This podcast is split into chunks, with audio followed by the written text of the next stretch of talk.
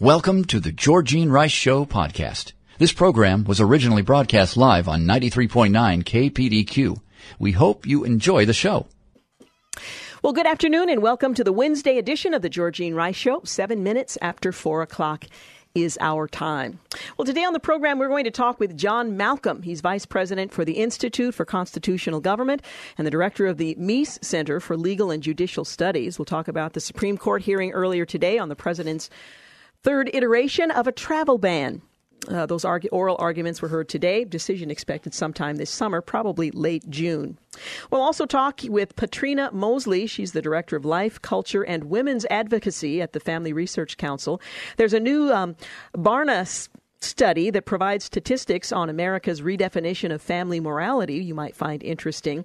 We'll talk with um, Matt Staver. He's the founder and chairman of Liberty Counsel. There's a bill in California that is written so broadly that it uh, would ban books, uh, including the Bible in certain areas, printed materials, and ads providing information without even necessarily recruiting, but providing information uh, regarding unwanted same sex attraction or gender confusion. This is uh, a step beyond what has been uh, done up to this point. It's already passed in the House, it's currently in committee in the Senate where it's expected to pass and the governor to sign it. So, what does this all mean? We'll also talk with Wes Walterman. He's the CEO of the Portland Singing Christmas Tree. They're presenting two opportunities for a hymn sing coming up in the next couple of weeks. On May the 5th, there's an opportunity at Southwest Bible Church in Beaverton. The first time the Singing Christmas Tree has presented a hymn sing on the west side, so that's a great opportunity. There's a uh, chicken dinner ahead of time if you'd like to join us at 4.30 you can get all the details and we'll uh, share those with you later in the program. The second hymn sing will be held at new hope church in happy valley. That's coming up on the 12th so the 5th on the west side, the 12th on the east side, and the same opportunity for dinner together before that hymn sing. And again, that's an opportunity not just to hear from the choir, but to sing with the choir as we all together lift our voices in song sharing uh, from the great hymns of the faith. So we'll talk with Wes Walterman more about that. By the way, it's a free event. Uh, you do need to have tickets. We need to make sure there's sufficient space for everyone who wants to come and join us in singing. Uh, there is a $10 charge for the chicken dinner, and um, we hope that you will uh, You'll join us at one or both of those locations. Well, taking a look at some of the developing stories for the day, President Trump's attempt to end DACA suffered a court setback, with a judge giving the White House 90 days to justify its rollback of the Obama era program.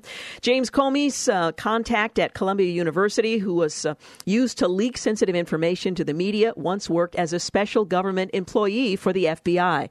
It has now been confirmed. And the Fresno State professor who bashed Barbara Bush after the former First Lady's death will not be disciplined, the university's president announced. Dr. Ronnie Jackson, the president's embattled pick for the Veterans Affairs Secretary, faces a tough confirmation fight, even though Obama repeatedly praised his work. And billions in U.S. taxpayer dollars earmarked for Afghanistan's rebuilding efforts may have been lost because of mishandling by the World Bank, according to a watchdog group. First up, another DACA defeat for the president. The George W. Bush appointed federal judge on Tuesday ruled that President Trump's decision to rescind the Deferred Action for Childhood Arrivals program, known as DACA, was unlawful and must be set aside. DACA's uh, rescission was arbitrary and capricious, he said, because the department failed, apparently, or rather adequately, to explain its conclusion that the government program was unlawful. U.S. District Judge John Bates wrote Bates, the third federal judge and the first Republican appointee to rule against the Trump administration, attempted to kill DACA, wrote in his opinion that the Department of Homeland Security has 90 days to provide him with a more compelling reason for rolling back the Obama era program.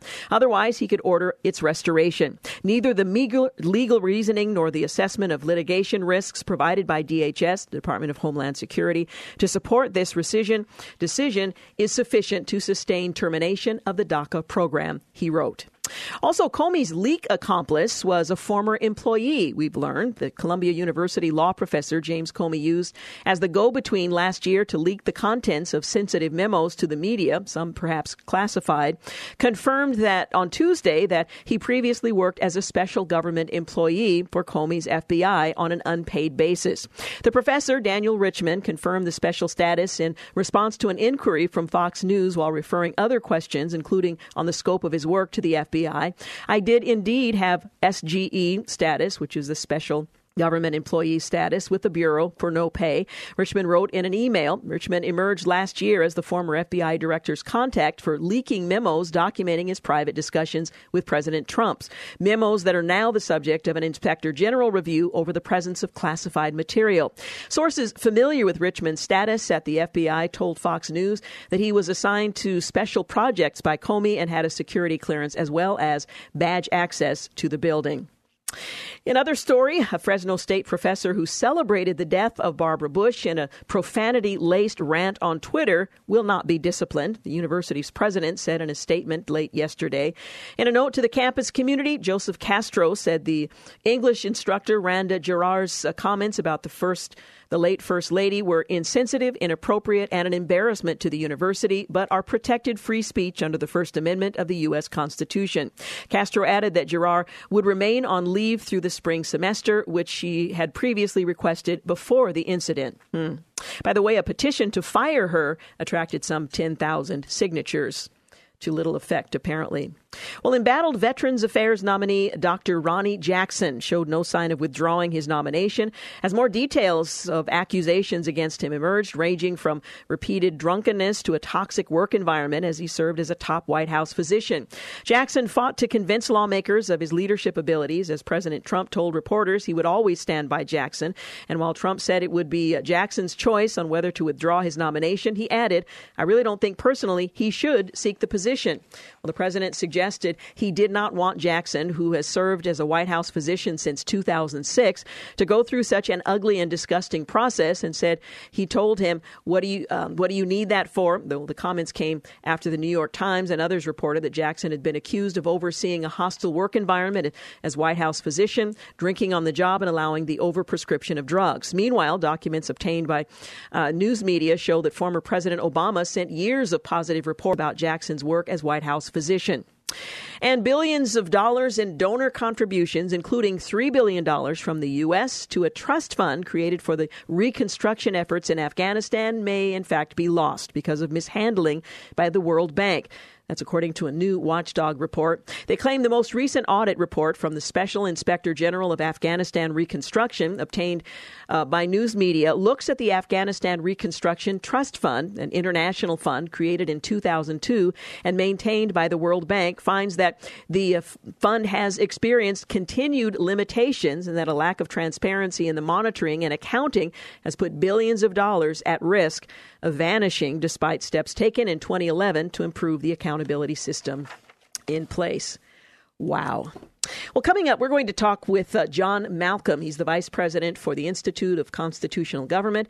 He's the director of the Meese Center for Legal and Judicial Studies. The Supreme Court earlier today heard oral arguments uh, on the Trump administration travel ban in its third iteration.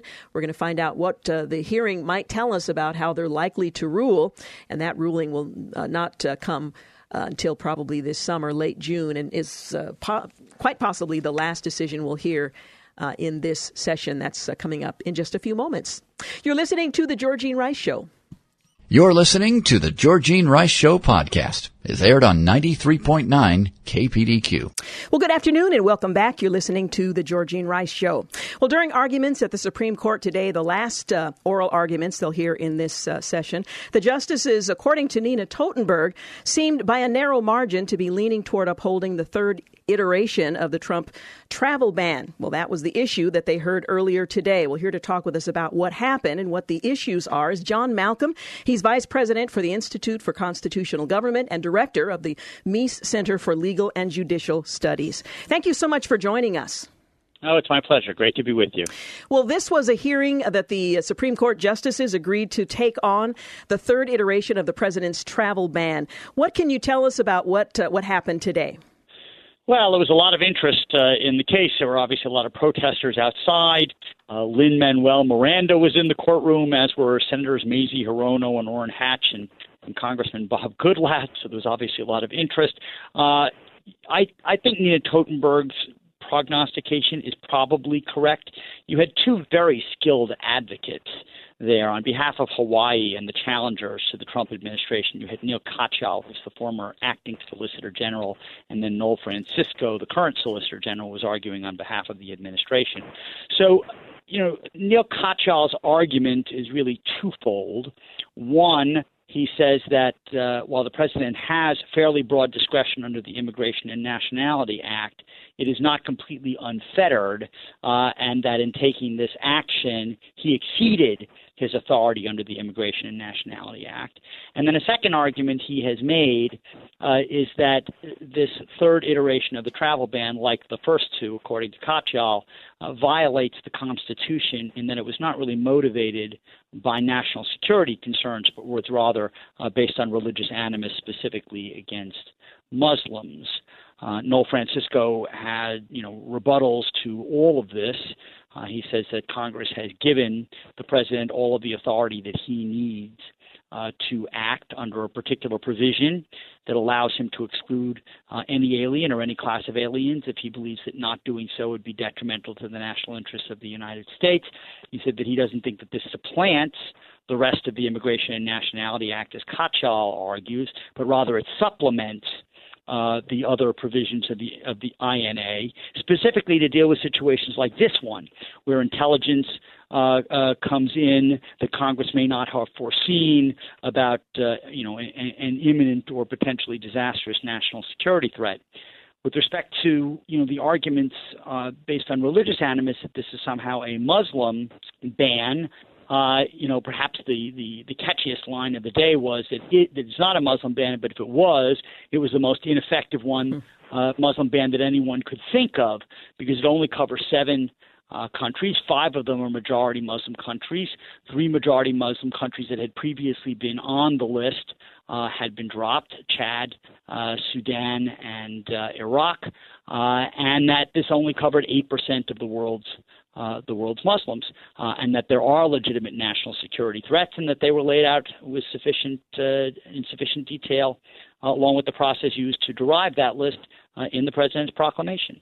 Now, if the president hadn't made statements about uh, banning Muslims during the campaign, and the question of whether or not that those statements are relevant, would this have been an issue at all from your perspective?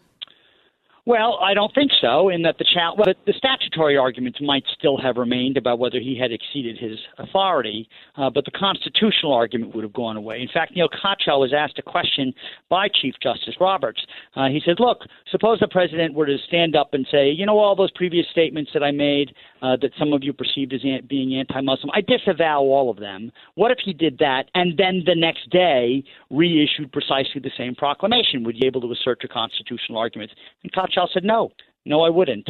Uh, he also acknowledged that there's something special, perhaps, about statements made during the heat of a campaign battle. Uh, but he said, look, if it were just that, we you might be able to ignore those. But that essentially, after his inauguration, the president had quote unquote rekindled those same sentiments with other statements that he had made and other tweets that he had sent. Now, the oral arguments were heard today. This is the last case that they're hearing during this session. Uh, the right. d- justices are under a tremendous amount of pressure, and I know one of them is going for surgery sometime perhaps later this week. And this was the first time since the same sex marriage argument that the court allowed uh, same day distribution of the session's audio. What are your thoughts about um, the significance of what they are about to do and what kind of decision we might anticipate? Well, it is certainly significant. It's significant from a number of perspectives, not only in terms of the national security implications uh, for our country, but this is a real separation of powers mm-hmm. case uh, not only separation between what Congress can do and the executive can do, but also about what the two political branches can do vis a vis the judicial branch and whether the judicial branch, in the matter of national security, has the ability to, if you will, peek behind the curtain and second guess the decisions made by the political branches. So the implications, both immediate and long term, are rather large. Uh, you know, clearly the court is going to be divided. This is not going to be a unanimous decision. Uh, so I would predict uh, since they have allowed the vast majority of the president's ban to go into effect, they're not they don't have to issue an opinion immediately. And indeed, I predict that this will be one of the last decisions uh, that they issue before they hightail it out of town at the end of June. Now, the Supreme Court has previously, on many occasions, said that the executive need only, and I'm quoting, uh, come up with a facially legitimate, bona fide reason to keep certain people out of our country. Uh, right. Is that a sufficient precedent to predict the outcome in this case? Well, it's hard to say. So Justice Kagan asked Noel Francisco uh, a rather strange hypothetical mm-hmm. to test just how far that would go. He asked General Francisco, he said, Look, what if we had an, a future out of the box president who was a vehement anti Semite, who issued lots and lots of derogatory statements towards Jews uh, while he, during the campaign and after he was president. And suppose he went to his cabinet, uh, his cabinet, and said, "I want you to issue a proclamation that uh, denies the admission of anybody coming from Israel." Could a court look behind that? Uh, and General Francisco conceded Yes, they probably could. He said there were a number of safeguards that were in place. One of them would be uh, that the other cabinet officials will all have taken an oath to uphold the Constitution, and if they receive such a blatantly unconstitutional directive, that they would be, you know, what they should do is either ignore it or resign.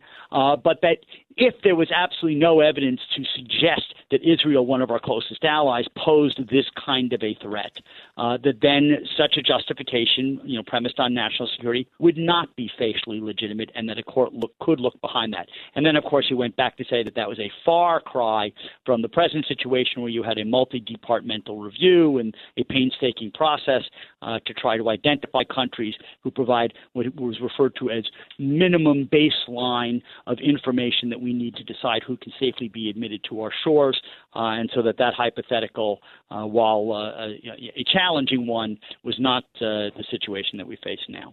There was a significant number of national security experts. There were, I understand, more than 55 former CIA and deputy CIA directors, counterterrorism chiefs, top diplomats with long records in the Middle East, secretaries of state, even the Republican chairman of the 9 11 Commission, who all came out against the president's travel ban. How significant is that? And their amicus briefs and uh, other uh, contributing um, information and opinion on this uh, pending decision? Well, so that's that's an interesting point. Uh, some of what they raised were statutory arguments. They thought the president's reading of his statutory authority was overbroad and would become the exception that swallows the rule in terms of other limitations that Congress had placed in the Immigration and Nationality Act. A major uh, reason behind their breach was they said, look, this is really kind of counterproductive uh, in that it really doesn't help us stop terrorists. There's a lot of individual vetting uh, that goes on, and it ends up becoming, if you will, a recruitment tool uh, for ISIS and Al Qaeda. That did not really come up. Those sorts of implications did not come up. I mean, I you know I suppose uh, that there may be some valence uh, to that argument, but there's a trade-off that is involved. I mean, as we have with sanctuary cities, you will get some people that say, well, if we have sanctuary, if we don't have sanctuary cities, people who are victimized, uh, who are illegal immigrants, won't come out of the shadows and talk to the police. And that may be so. But if you have a sanctuary city policy, then you're going to have a lot of very, very dangerous people released and walking on the streets of our cities in the United States. Same thing here. Uh, so on the one side, you can say that to the extent to which this proclamation is perceived as an anti-Muslim ban, it serves as a recruiting tool for terrorists who mean us harm. On the other hand, if we don't put in uh, rigorous, intense, or extreme vetting, to use the president's phrase, we run the risk of admitting very dangerous people who are intent on mayhem onto our shores, as has happened in a lot of European countries. Well, again, we can expect to hear from the Supreme Court sometime this summer, probably the latter part of June, and one can only hope it's a clear decision that maintains the separation of powers. John Malcolm, thank you so much for joining us. Great to be with you, Georgine. Appreciate it very much. Again, John Malcolm is Vice President for the Institute for Constitutional Government and the Director of the Meese Center for Legal and Judicial Studies. We're going to take a break in just a moment. We'll return and talk a little bit about a new um, study, and uh, we'll bring you up to date on that. We'll also talk with Patrina Mosley. She's the Director of Life, Culture, and Women's Advocacy at the Family Research Council. There's a new Barna study that offers statistics on Americans' redefinition of family morality, and we'll talk with Matt Staver, founder and chairman of Liberty Counsel, on the California bill that's so broad it could ban books like the Bible, or at least sections of it. All of that coming up later in today's program. You're listening to to The Georgine Rice Show. You're listening to The Georgine Rice Show podcast. It's aired on 93.9 KPDQ. We're back 33 minutes after 4 o'clock. You're listening to The Georgine Rice Show. A reminder coming up next segment, we'll talk with Patrina Mosley. She's the Director of Life, Culture, and Women's Advocacy at the Family Research Council. We'll talk about a new Barna set of stats on America's redefinition of family morality. It's rather telling and sobering all at the same time. Well, Gary Kleck, a criminologist now retired from Florida State University, he was likely astonished to learn that his controversial study, the National Self Defense Survey, was as accurate as he'd reported. He and the FSU fellow professor Mark Gertz uh, they concluded, based on their carefully crafted surveys conducted in 1993, that there were more than 2.2 million defensive gun uses. They're referred to as DGU, defensive gun uses, each year in the United States.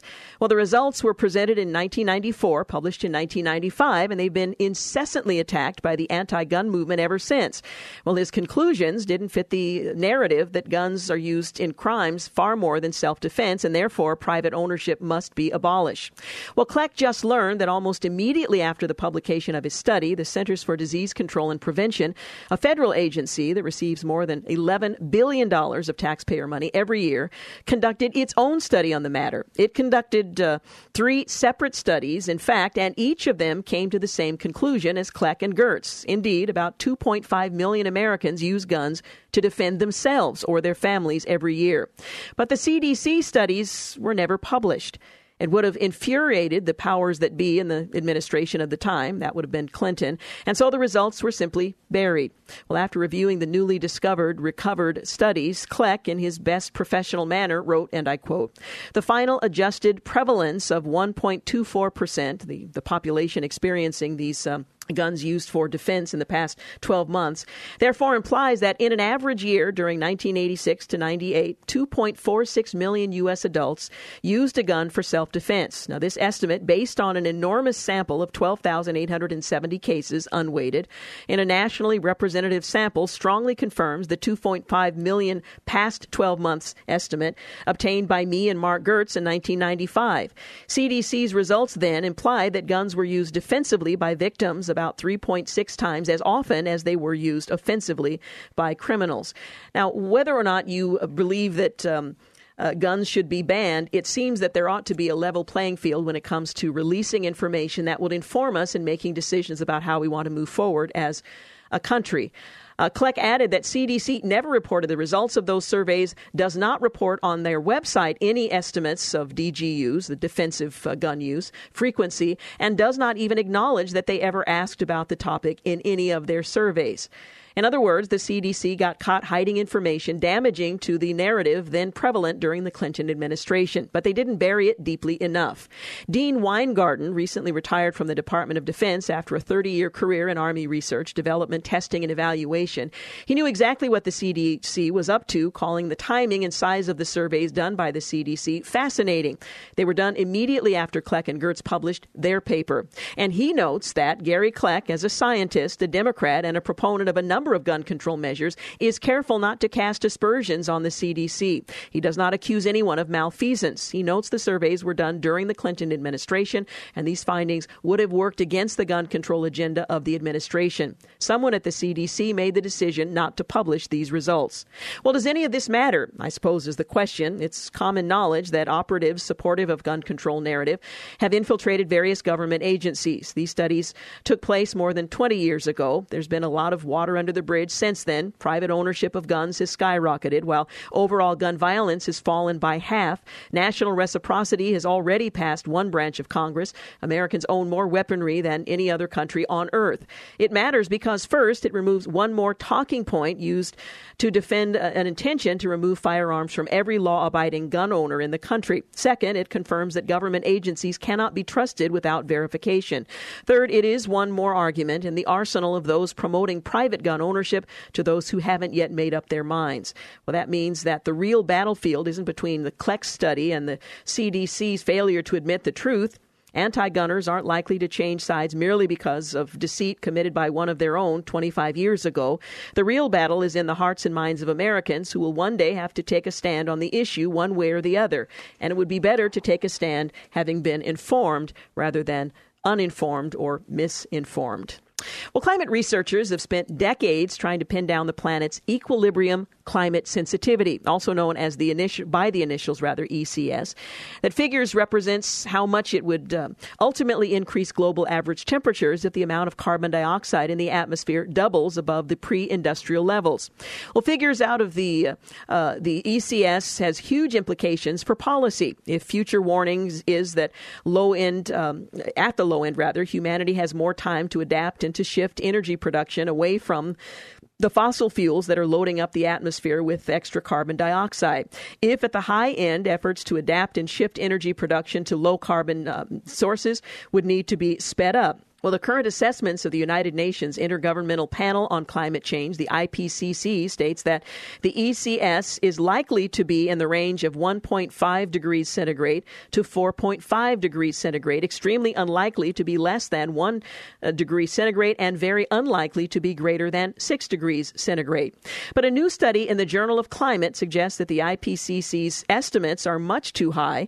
In calculating their, their rival figures, authors Nicholas Lewis and Judith Curry uh, take into account historical atmospheric and ocean uh, temperature trends since the mid 19th century. Their estimates also draw on new findings since the ni- since 1990 of how atmospheric ozone and aerosols are likely to affect global temperature trends. They also address other researchers' concerns about the earlier ECS studies that are they published in 2015. Our results imply that for any future emissions scenario, future warming is likely to be substantially lower than the central computer model simulated level projected by the IPCC and highly unlikely to exceed that level, Lewis says in a press release from the Global Warming Policy Forum. How much lower? Their medium ECS estimates that 1.66 degrees Celsius, that's 5 to 95% uncertainty range, uh, is derived using globally complete temperature data. The comparable estimate for the 31 current generation computer climate simulation models cited by the IPCC is 3.1 degrees centigrade. In other words, the models are running almost two times hotter than the analysis of historical data suggests that future temperatures will be. In addition, the high end estimate of the Lewis and Curry uh, uncertainty range is 1.8% centigrade below the IPCC's uh, high end estimate. Well, Lewis and Curry's estimate estimates are in line with the similarly low estimates reported by climatologist Thorsten Mauritsen and the Max Planck Institute for Meteorology meteorology, and Robert Pincus at the University of Colorado in the July 2017 issue of Nature Climate Change.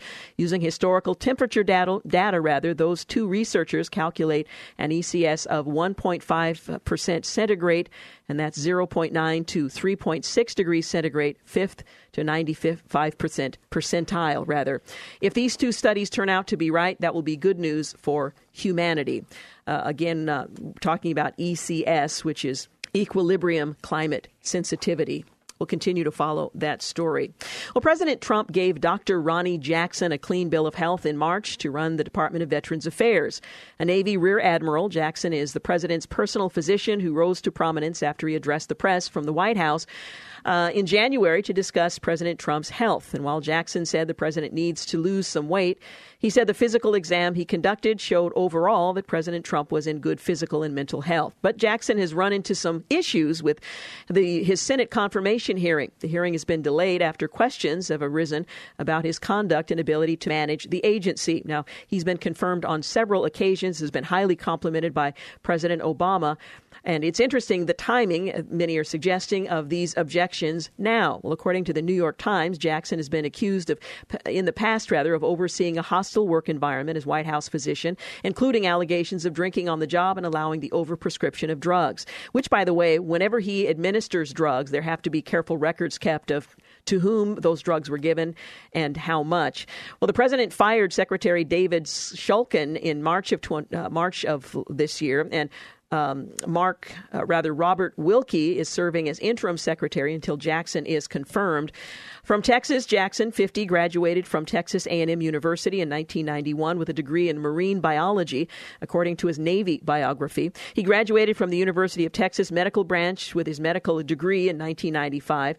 That same year, he joined the Portsmouth Naval Medical Center, located just outside Chesapeake, Virginia, which kicked off his active duty military career. It was there that he finished his an internship in transitional medicine. Later, he would return to the Naval Center to complete his residency in emergency medicine, graduating at the top of his class in 2004. Jackson was deployed to Iraq after he joined the 2nd Marines in 2005, according to his Navy biography. He served as an emergency Medicare, uh, rather medicine physician in charge of uh, resuscitative medicine for a forward deployed surgical shock trauma platoon. And while still in Iraq, he was uh, tapped as a White House physician in 2006. He was has overseen the physicians for Camp David presidential retreats, led the White House medical unit, directed the executive health care for the cabinet and senior staff members, according to his biography. It was former President Barack Obama who selected Jackson to fill the position of physician to the president, and uh, he documented his uh, compliments on many occasions with regard to that service. Uh, these allegations now have postponed his uh, confirmation, which would not certainly be the first time he was confirmed to serve in this capacity. We'll continue to follow that story. Meanwhile, in the UK, again, they're forcing parents to let another baby die, and they won't even allow the family to take him out of the country for help, reminding many of the horrible Charlie Gard situation from less than a year ago. From Ed Morrissey, one might understand if a state controlled healthcare system decided that further treatment would take valuable resources from patients who would benefit more. But that's not what's happening with Alfie, this little child. In this case, as with Charlie Gard, the government has not only decided to stop providing any medical assistance to Alfie, but to actively prevent his parents from seeking care elsewhere. And all this without a firm diagnosis and with the curious description of semi vegetative state, which appears to indicate brain activity is still taking place.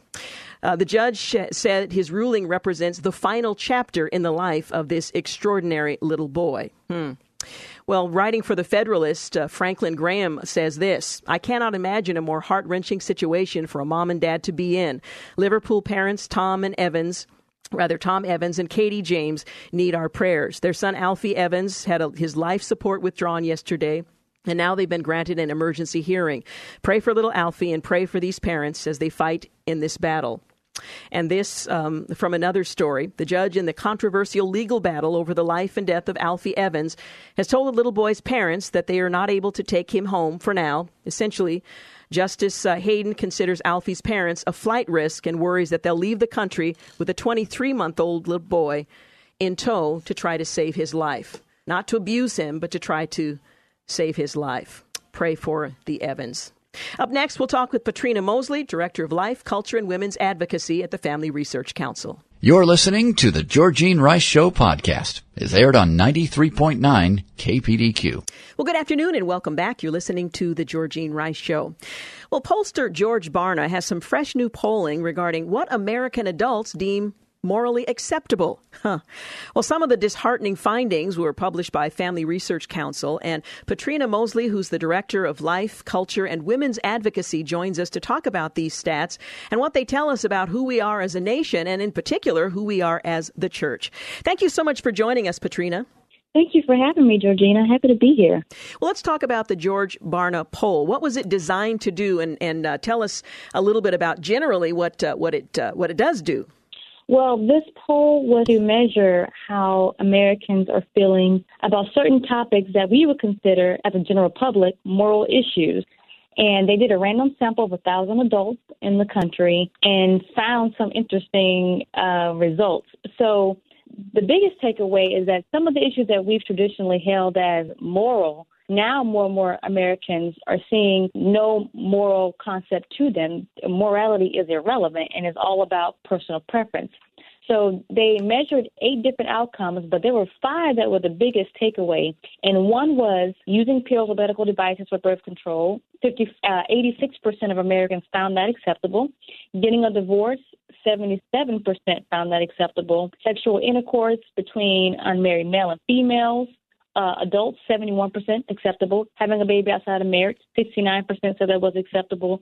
And basically looking at pornography or sexually explicit uh, pictures, acceptable to 58%. So this is something that shouldn't surprise us as much as we see the culture changing to be less accepting of absolutes. But what was surprising and I guess a little bit concerning is what these stats meant for the church. So when they polled the church and how born again adults, people who believe that Jesus Christ is their Lord and Savior, He's the only way, they they found. I'm going to just point out three out of those five that were the most interesting. Mm-hmm is that 54% of those who claim to be born again said that it was morally acceptable to have a baby outside of marriage. Uh, 51% that it's morally acceptable for sexual relations to happen between unmarried adults, and that four out of 10 born again adults believe that viewing pornography was acceptable. That was 38%.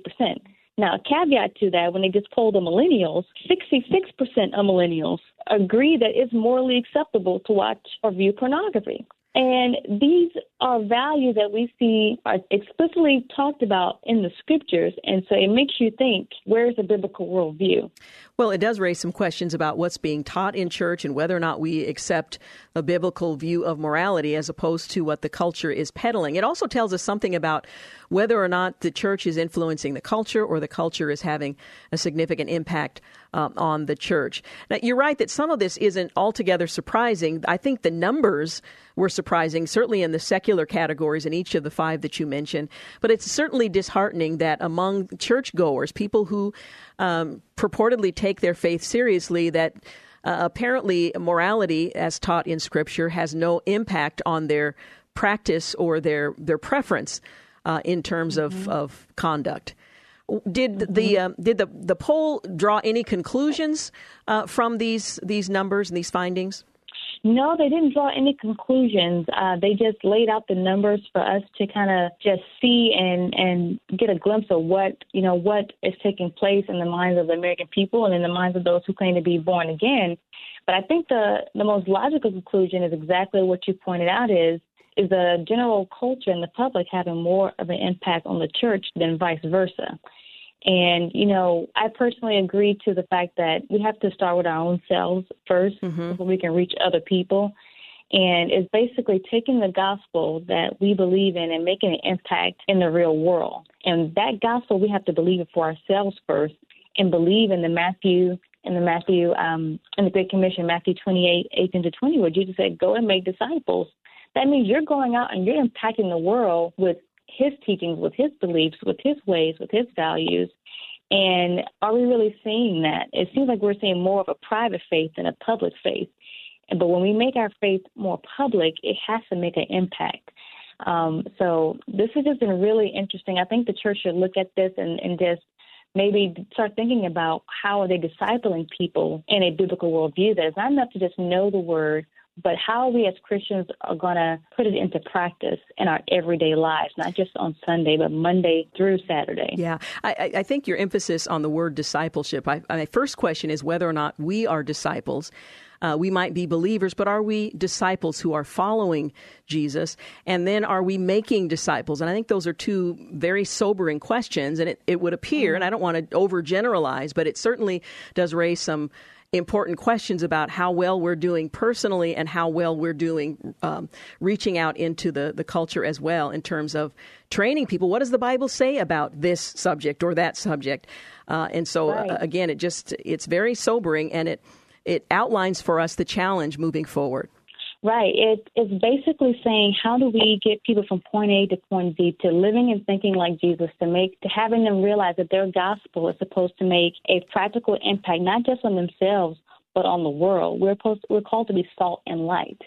And a lot of times we'll see churches, especially today, and we're seeing that that I don't they'll say I don't want to touch these issues, social issues with a ten foot pole. And there's some fear there in the pulpit that they're going to lose members, that they're going to lose uh, funds and donations and tithes because they don't want to separate anyone. But we have to stand on what the truth of God's word is because the truth of God's word has natural benefits for the society as a whole. Uh, you look at the American Enterprise Institute, who put out a recent poll as well, that when you finish school, you get a job, you get married, then have kids. In that order, in that sequence of success, millennials are cutting people who are doing that. They're cutting their poverty by 90%. And there's natural blessings of doing things God's way that impacts the culture. So I think that's something that we need to start thinking about. That hey, you know what? Maybe these social issues are controversial, but Second Timothy tells us, Second Timothy three sixteen tells us that the Word of God is useful for not only our own personal godliness, but for life, and it's useful for correction and for rebuke and for encouragement. That the Word of God has answers to the issues that we're looking at Monday through Saturday. And most people in the pews, if they're getting the answer that they need for themselves spiritually. Like, okay, you know, how do I feel about this issue? Can God help me out in this particular personal situation? But the Word of God has answers for issues of abortion, for issues of uh, divorce, for issues of homosexuality, for um, for issues of pornography and purity. It's okay for us as a church to talk about these things mm-hmm. when there's clear principles from scriptures that relate to that, and we have to be able to to talk about those things to our audience clearly yeah. and distinctively. Well, I think you're right. It's not only okay, but it seems to me essential that these issues are being addressed because young people, in particularly, uh, they are being um, addressed in the secular forum, and the conclusions that are being Absolutely. drawn certainly are not consistent with what the Bible teaches. So we can no longer shrink back from these subjects, uh, believing that you know it'll just somehow uh, they'll come to the right conclusions. But these are issues that they are facing, and they're looking for answers. And it seems that right. the church is the place we want them to go to find them. Well, I appreciate so much your drawing our attention to this survey. And again, it is very sobering uh, and challenging for us moving forward uh, if we want to be salt and light in this culture in the time that God has uh, has given us. Mm. Thank you so much, Patrina. Appreciate it Thank very you. much. Uh-huh. Again, Patrina Mosley, she's the Director of Life, Culture, and Women's Advocacy at the Family Research Council. Certainly, there is a fundamental transformation in American society, and uh, this survey shows that a large majority of the nation's adults have radically redefined moral behavior as it relates to family matters. And it's um, it appears that they're not finished making those changes moving forward. So I appreciate the uh, the information. Uh, up next, we're going to talk with uh, Matt Staver. He's the founder and chairman of Liberty Counsel. There's a bill in California, AB um, 2943, and it's written so broadly that it will ban uh, books, printed materials, and ads providing information offering help with those with unwanted same-sex attraction and confusion. Certain scriptures, for example, uh, will be banned, and uh, lest one think think, well, it's just inadvertent. There were statements made on the floor of the uh, California Assembly and elsewhere specifically targeting um, ministers of the gospel and scripture. So we'll talk with Matt Staver about that. You're listening to The Georgene Rice Show. You're listening to the Georgene Rice Show podcast. It's aired on 93.9 KPDQ. Good afternoon and welcome to the second hour of the Georgene Rice Show. Now, many of us have been watching the bill in California, AB 2943, that is so broadly written that it would ban books and printed materials and ads that provide information offering help for those with unwanted same sex attraction or gender confusion, even if they themselves wanted it.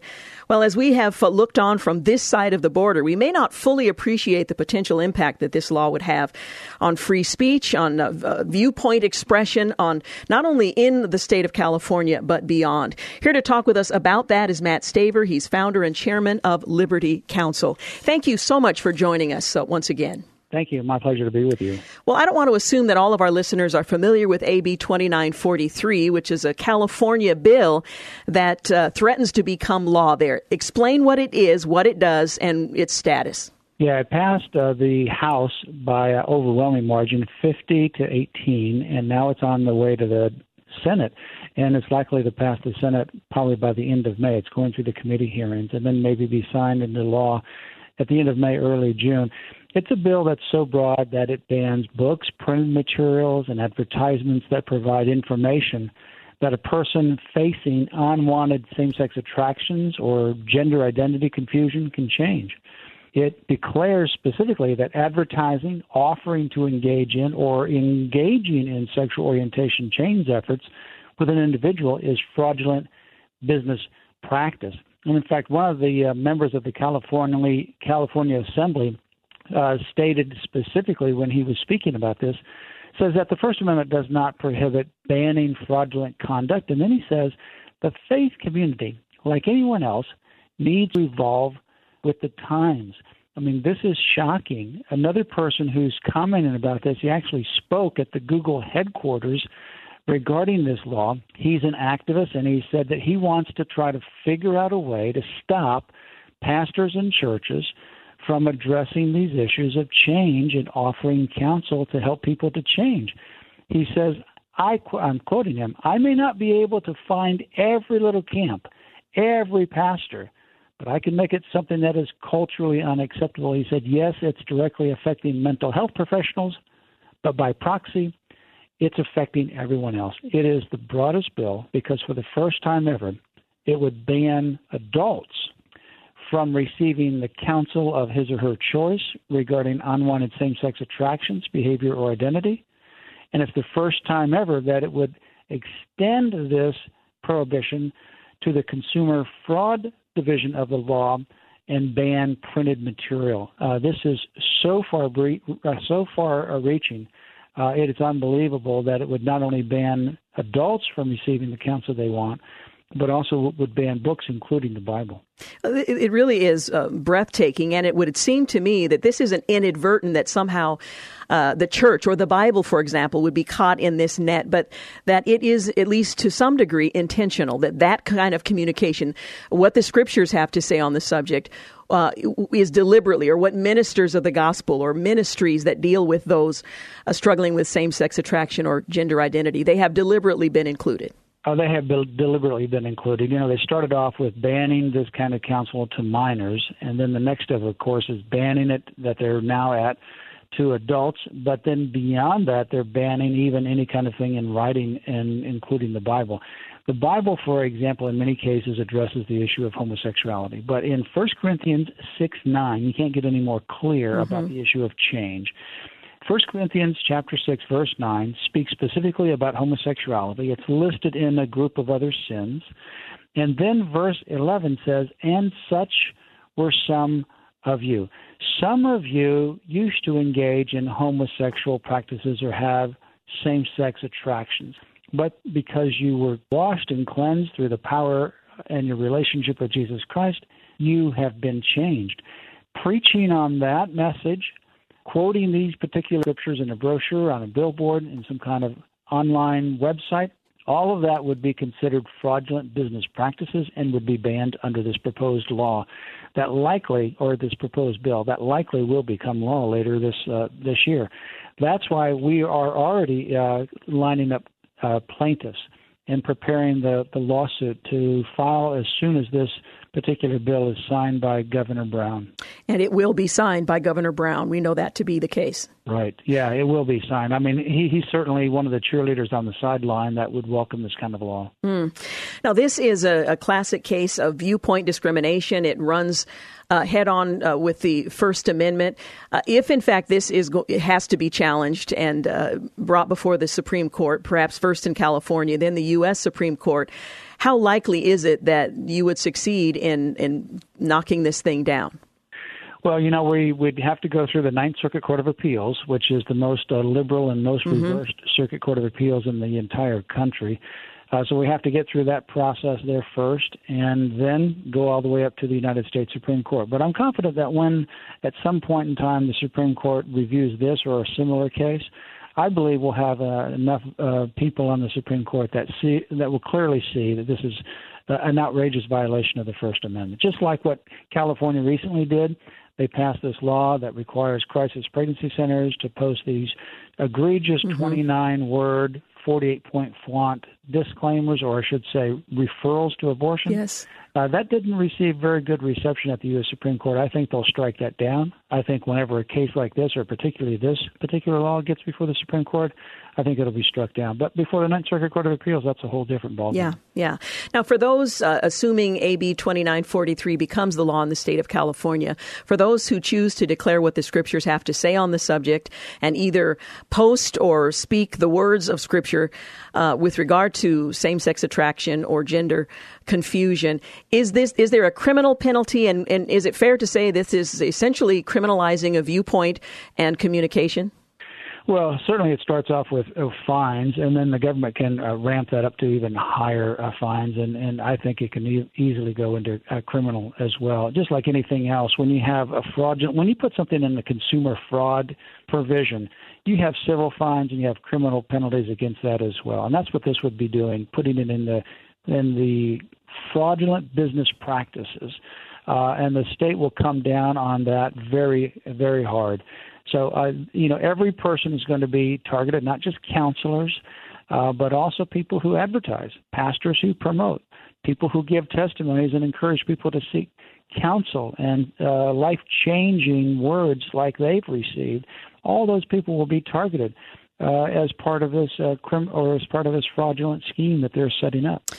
For those of us who are not in the state of California but are very concerned about the outcome of the deliberations in the Senate and ultimately on the desk of the governor there, is there anything we can do short of praying for an outcome different from the one that everyone expects will, will be the case to have an impact on this uh, this bill? Well, certainly pray, and if you know people in California, contact your uh, senators right now and encourage them to vote against this. Uh, you can also visit our website, lc.org, to stay involved uh, with what's going on. You can support our ministry. We're working right now on uh, preparing this lawsuit. But don't think that this is just California. It's not going to mm-hmm. affect you. You know, the ban on minors receiving this kind of counsel started in California, went all the way over to New Jersey, and got passed it's been passed in some other uh, states. Now some cities are passing this very ordinance. So this, if it passes in California, is not going to stay in California. It's going to move to other parts of the country. So this is why we need to really be concerned, be in prayer, and be uh, active. And again, lc.org is a great place to stay uh, up to date on what's happening. Well, Matt Staver, I am so grateful for your time here today, but more importantly, that you are prepared to address this uh, if it becomes the law in California. And I think it's fair to say when this becomes the law in California, and hopefully. Uh, judicial minds will will uh, overturn this ultimately, and we won't have to face battles in other places. Thank you. Well, uh, you know, continue to uh, monitor lc.org. We're putting information up uh, regularly about this bill. You can follow it there at the website lc.org. Uh, thank you so much. Thank again, uh, Matt Staver is the founder and chairman of Liberty Counsel, and again, I appreciate that they have been uh, working through this process that's uh, gone on for quite some time now, it, but is drawing uh, to what could be a close as early as May with a floor vote in the uh, Senate in the California Assembly, and uh, the governor is expected to sign this uh, this bill into law if, in fact, it successfully passes. And as he pointed out, if you have friends or family in the state of California, make sure they know about it uh, and that they are communicating with lawmakers there. Uh, about this very crucial vote. And there's a great deal at stake um, if it passes in California. And as he pointed out, what happens in California rarely stays in California. You're listening to the Georgene Rice Show. We're going to take a quick break. When we come back, we'll hear from John Malcolm. He's vice president for the Institute for Constitutional Government and the director of the Meese Center for Legal and Judicial Studies. The Supreme Court heard arguments on the president's uh, travel ban and whether or not he has the executive authority to um, uphold one or to uh, impose one. We'll find out what they had to say. We'll be back. You're listening to the Georgene Rice Show podcast. It's aired on 93.9 KPDQ. Well, good afternoon and welcome back. You're listening to the Georgene Rice Show. Well, during arguments at the Supreme Court today, the last uh, oral arguments they'll hear in this uh, session, the justices, according to Nina Totenberg, seemed by a narrow margin to be leaning toward upholding the third iteration of the Trump travel ban. Well, that was the issue that they heard earlier today. Well, here to talk with us about what happened and what the issues are is John Malcolm. He's vice president for the Institute for Constitutional Government and director of the Meese Center for Legal and Judicial Studies. Thank you so much for joining us. Oh, it's my pleasure. Great to be with you. Well, this was a hearing that the Supreme Court justices agreed to take on the third iteration of the president's travel ban. What can you tell us about what uh, what happened today? Well, there was a lot of interest uh, in the case. There were obviously a lot of protesters outside. Uh, Lin Manuel Miranda was in the courtroom, as were Senators Mazie Hirono and Orrin Hatch and, and Congressman Bob Goodlatte. So there was obviously a lot of interest. Uh, I I think Nina Totenberg's prognostication is probably correct. You had two very skilled advocates there on behalf of Hawaii and the challengers to the Trump administration. You had Neil Katyal, who's the former acting Solicitor General, and then Noel Francisco, the current Solicitor General, was arguing on behalf of the administration. So, you know, Neil Katyal's argument is really twofold.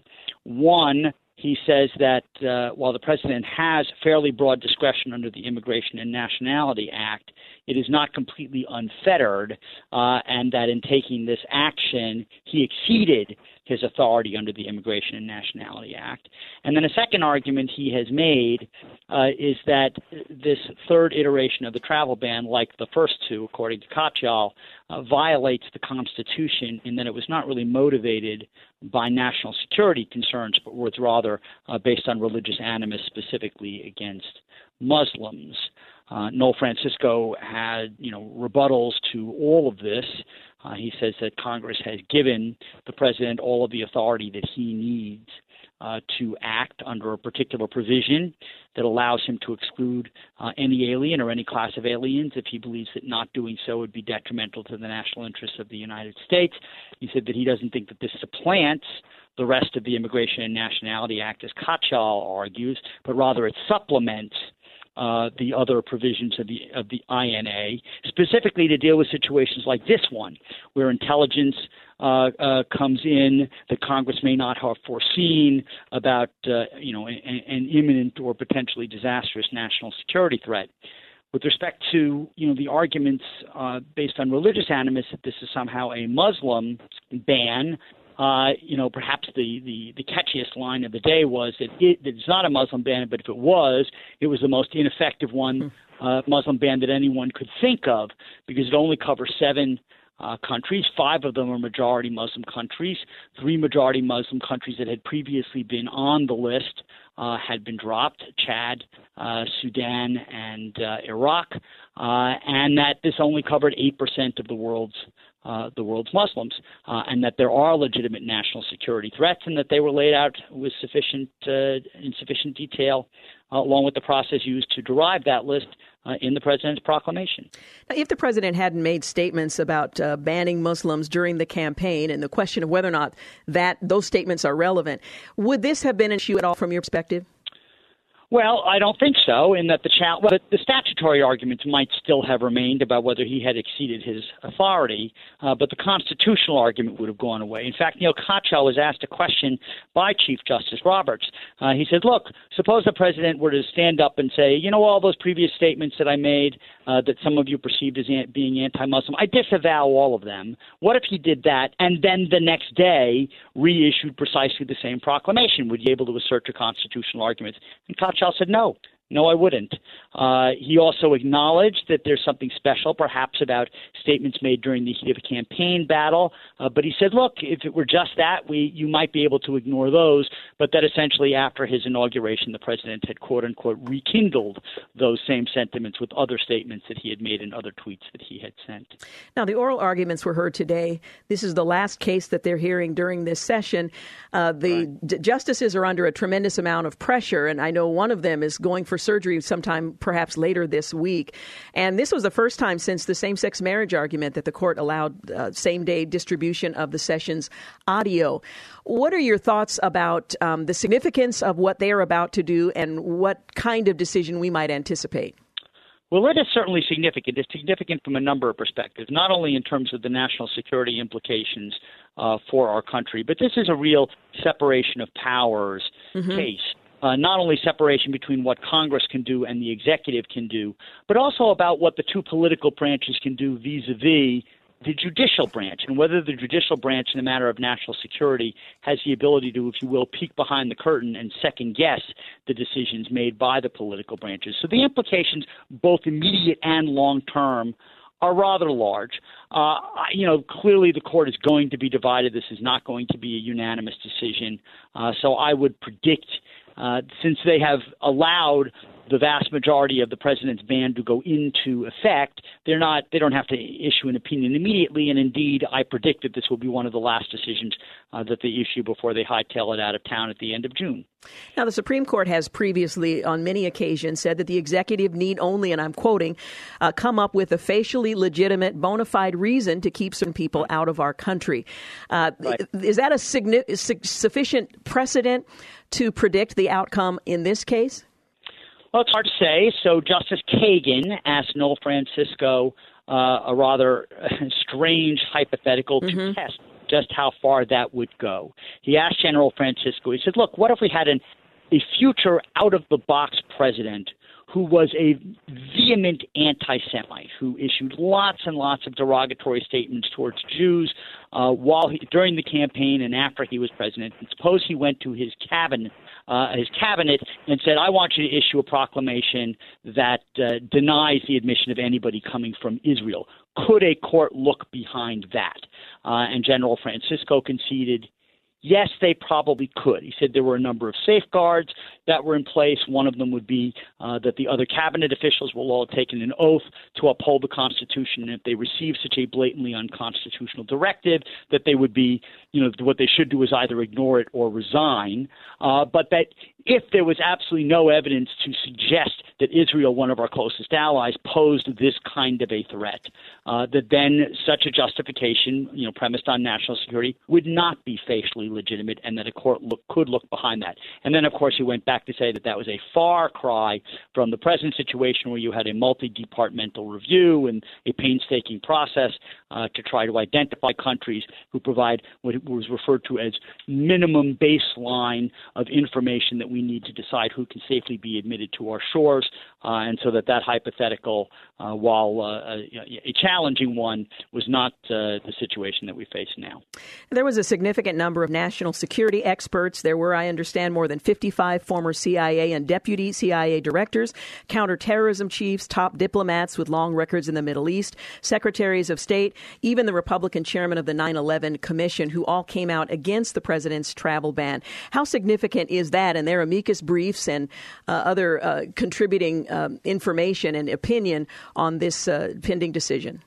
Well, so that's that's an interesting point. Uh, some of what they raised were statutory arguments. They thought the president's reading of his statutory authority was overbroad and would become the exception that swallows the rule in terms of other limitations that Congress had placed in the Immigration and Nationality Act. A major uh, reason behind their breach was they said, look, this is really kind of counterproductive uh, in that it really doesn't help us stop terrorists. There's a lot of individual vetting uh, that goes on, and it ends up becoming, if you will, a recruitment tool uh, for ISIS and Al Qaeda. That did not really come up. Those sorts of implications did not come up. I mean, I you know I suppose uh, that there may be some valence uh, to that argument, but there's a trade-off that is involved. I mean, as we have with sanctuary cities, you will get some people that say, well, if we have sanctuary, if we don't have sanctuary cities, people who are victimized, uh, who are illegal immigrants, won't come out of the shadows and talk to the police. And that may be so. But if you have a sanctuary city policy, then you're going to have a lot of very, very dangerous people released and walking on the streets of our cities in the United States. Same thing here. Uh, so on the one side, you can say that to the extent to which this proclamation is perceived as an anti-Muslim ban, it serves as a recruiting tool for terrorists who mean us harm. On the other hand, if we don't put in uh, rigorous, intense, or extreme vetting, to use the president's phrase, we run the risk of admitting very dangerous people who are intent on mayhem onto our shores, as has happened in a lot of European countries. Well, again, we can expect to hear from the Supreme Court sometime this summer, probably the latter part of June, and one can only hope it's a clear decision that maintains the separation of powers. John Malcolm, thank you so much for joining us. Great to be with you, Georgene. Appreciate it very much. Again, John Malcolm is Vice President for the Institute for Constitutional Government and the Director of the Meese Center for Legal and Judicial Studies. We're going to take a break in just a moment. We'll return and talk a little bit about a new um, study, and uh, we'll bring you up to date on that. We'll also talk with Patrina Mosley. She's the Director of Life, Culture, and Women's Advocacy at the Family Research Council. There's a new Barna study that offers statistics on Americans' redefinition of family morality, and we'll talk with Matt Staver, founder and chairman of Liberty Counsel, on the California bill that's so broad it could ban books like the Bible, or at least sections of it.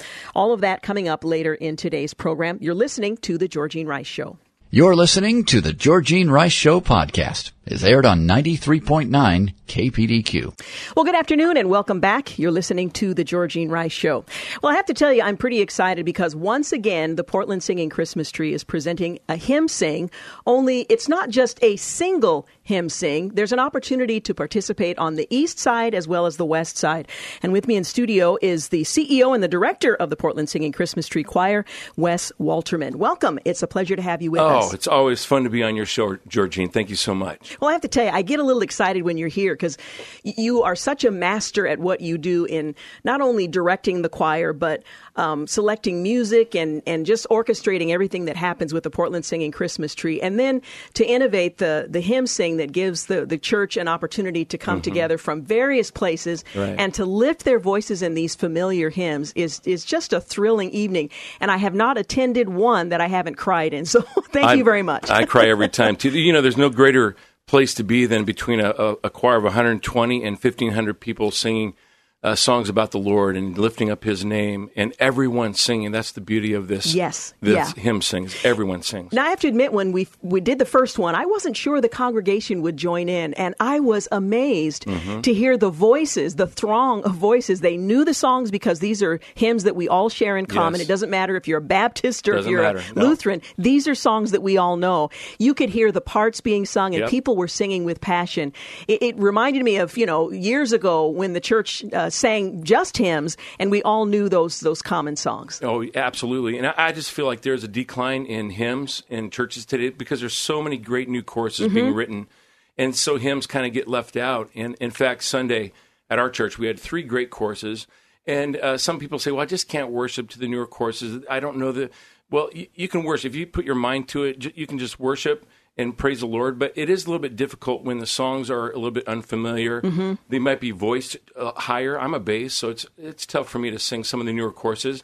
So the third, the fourth song in, all of a sudden the whole band laid out, and all of a sudden all we sang was "A Great Is Thy Faithfulness," and I was in the very back row, and there's there's a there's a uh, there's an aisle behind me, and all of a sudden I hear this tenor singing out super loud. And it's a guy getting ready to serve communion after the song was finished, and everyone around me was singing the parts to "Great Is Thy Faithfulness." It's something that everyone knew. Yeah, yeah. Mm-hmm. And I love that it tethers the younger generation to the older generation, Yes. and we can all come together and agree on the rich theology and the lyrics of so many of these great hymns. Absolutely. Well, this year you're doing something a little bit different. In years past, there's been an evening of, uh, of hymn singing at New Hope Church. This year, we have an opportunity for the east side as well as the west side. Tell us a little bit about the split. Well, the split happened because um, we were really getting a lot of people coming out to New Hope, and we thought, you know, if we can split this off and do one in the east, one in the west, and do it over two different weekends, those who want to participate in both weekends can do that, and those who live on the east side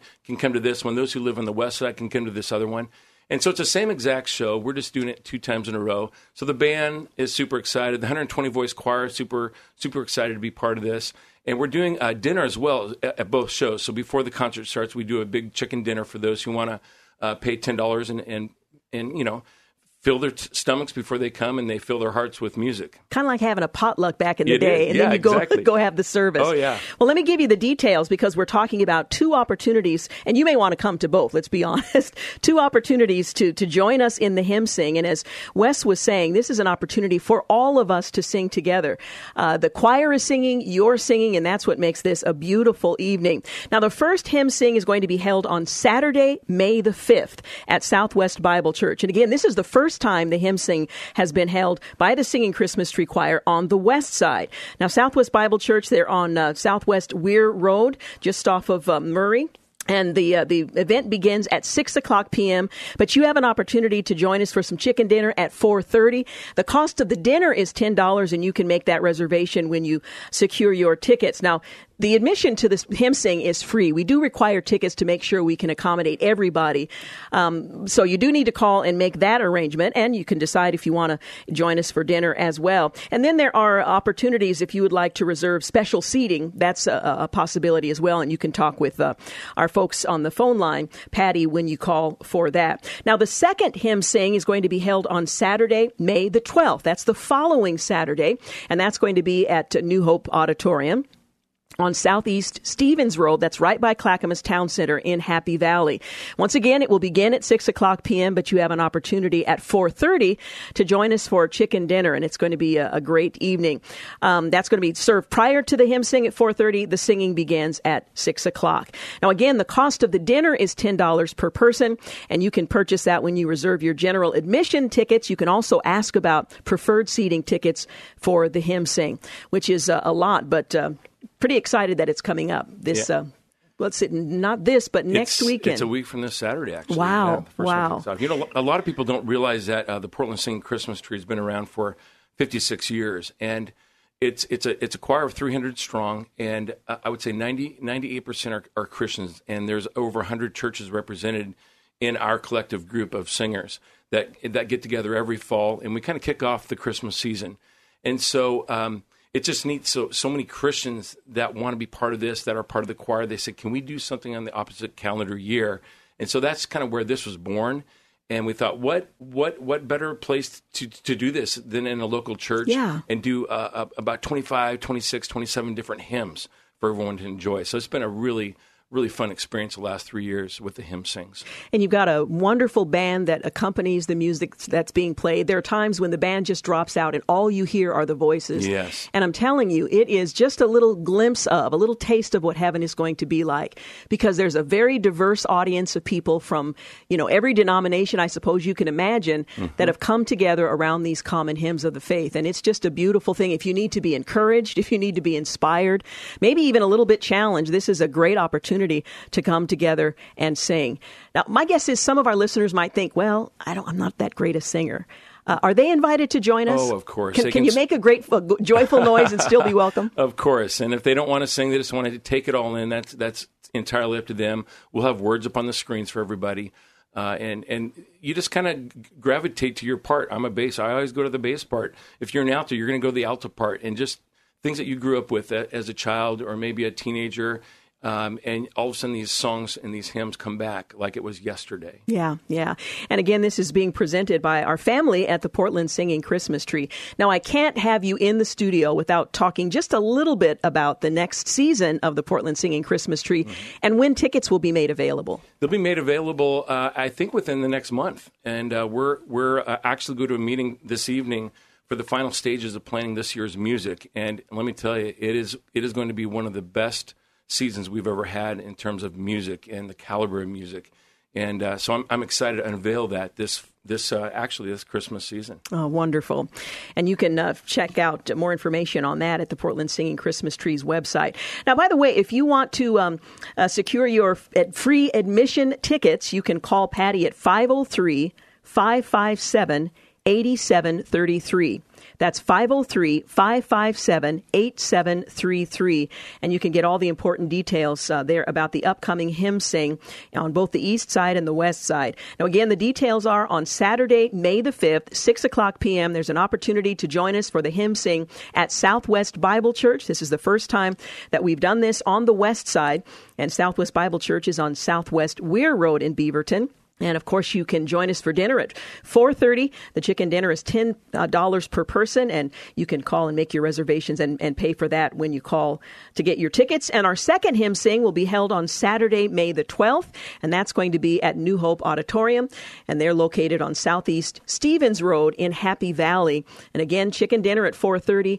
The uh, show begins at 6 o'clock p.m. The hymn sing is going to feature uh, members of the Portland Singing Christmas Tree Choir, and you you probably already know what a beautiful collection of voices that is. Uh, I'm going to have an opportunity to share some music. Timothy Greenidge, and on the uh, second showing, Coral Walterman, who's got a beautiful operatic voice, will also be uh, presenting music at this uh, this great opportunity. Now, by the way, the Hymn Sing is a free will offering event.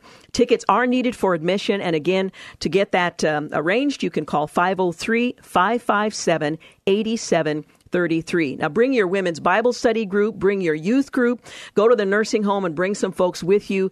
Uh, whoever you um, congregate with, encourage someone to come who just might really enjoy hearing songs that they don't have the opportunity to hear very often or sing very often because this is going to be a rich evening and it just can't help but uh, become an evening of, of worship. You know, if you're wondering, uh, can I can I bring my kids? Uh, absolutely. We in the past we've had entire families come with kids.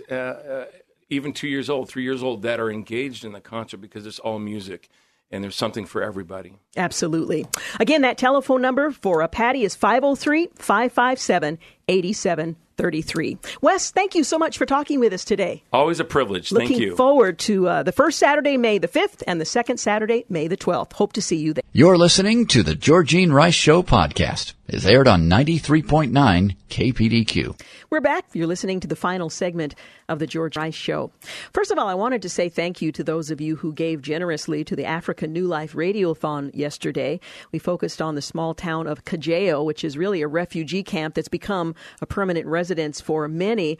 And the uh, effort to provide meals for kids who are in schools there uh, was very successful. I know our sister station, The Fish, continued that effort earlier today uh, or throughout the day today. So we just want to say thank you for your generosity. And then I came across a, an article in Christianity Today to give us a glimpse of what's happening in the church there.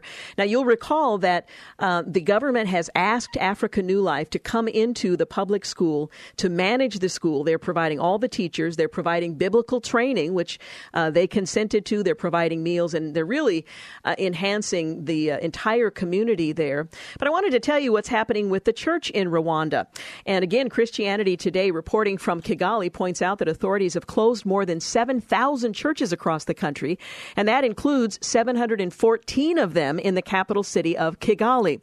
That's in the span of two months, and they've uh, closed them down for failing to comply with health, safety, and noise regulations. Now, if you've been to some churches in Rwanda, the noise regulations, I get that. Well, underscoring the seriousness of the campaign, a lightning strike killed 16 worshipers and injured 140 others at a Seventh day Adventist church there that had not installed a mandated lightning rod. So the, uh, the pretext is that the facilities that many of these churches are meeting in simply are unsafe. Well, lawmakers are now debating new regulations in an effort to prevent fraudulent behavior among the East African nation's mushrooming churches. Well, President Paul Kagame, he welcomed the shutdowns, but was stunned at the scale. 700 churches in Kigali alone, he said during a government dialogue in March. Are these um, boreholes that give people water? I do not think we have as many boreholes. Do we even have as many factories? This has been a mess, referring to the high number of churches there. He went on to say his country doesn't need so many houses of worship, and cl- explaining that such a high number is only fit for bigger, more developed economies that have the means to sustain them. Now, again, presumably this is the context of the safety uh, the meeting places for these churches. Well, many church leaders disagree, and six Pentecostal pastors were arrested for organizing protests. Rwandan authorities maintain the churches were in such poor physical condition that they threatened the lives of churchgoers.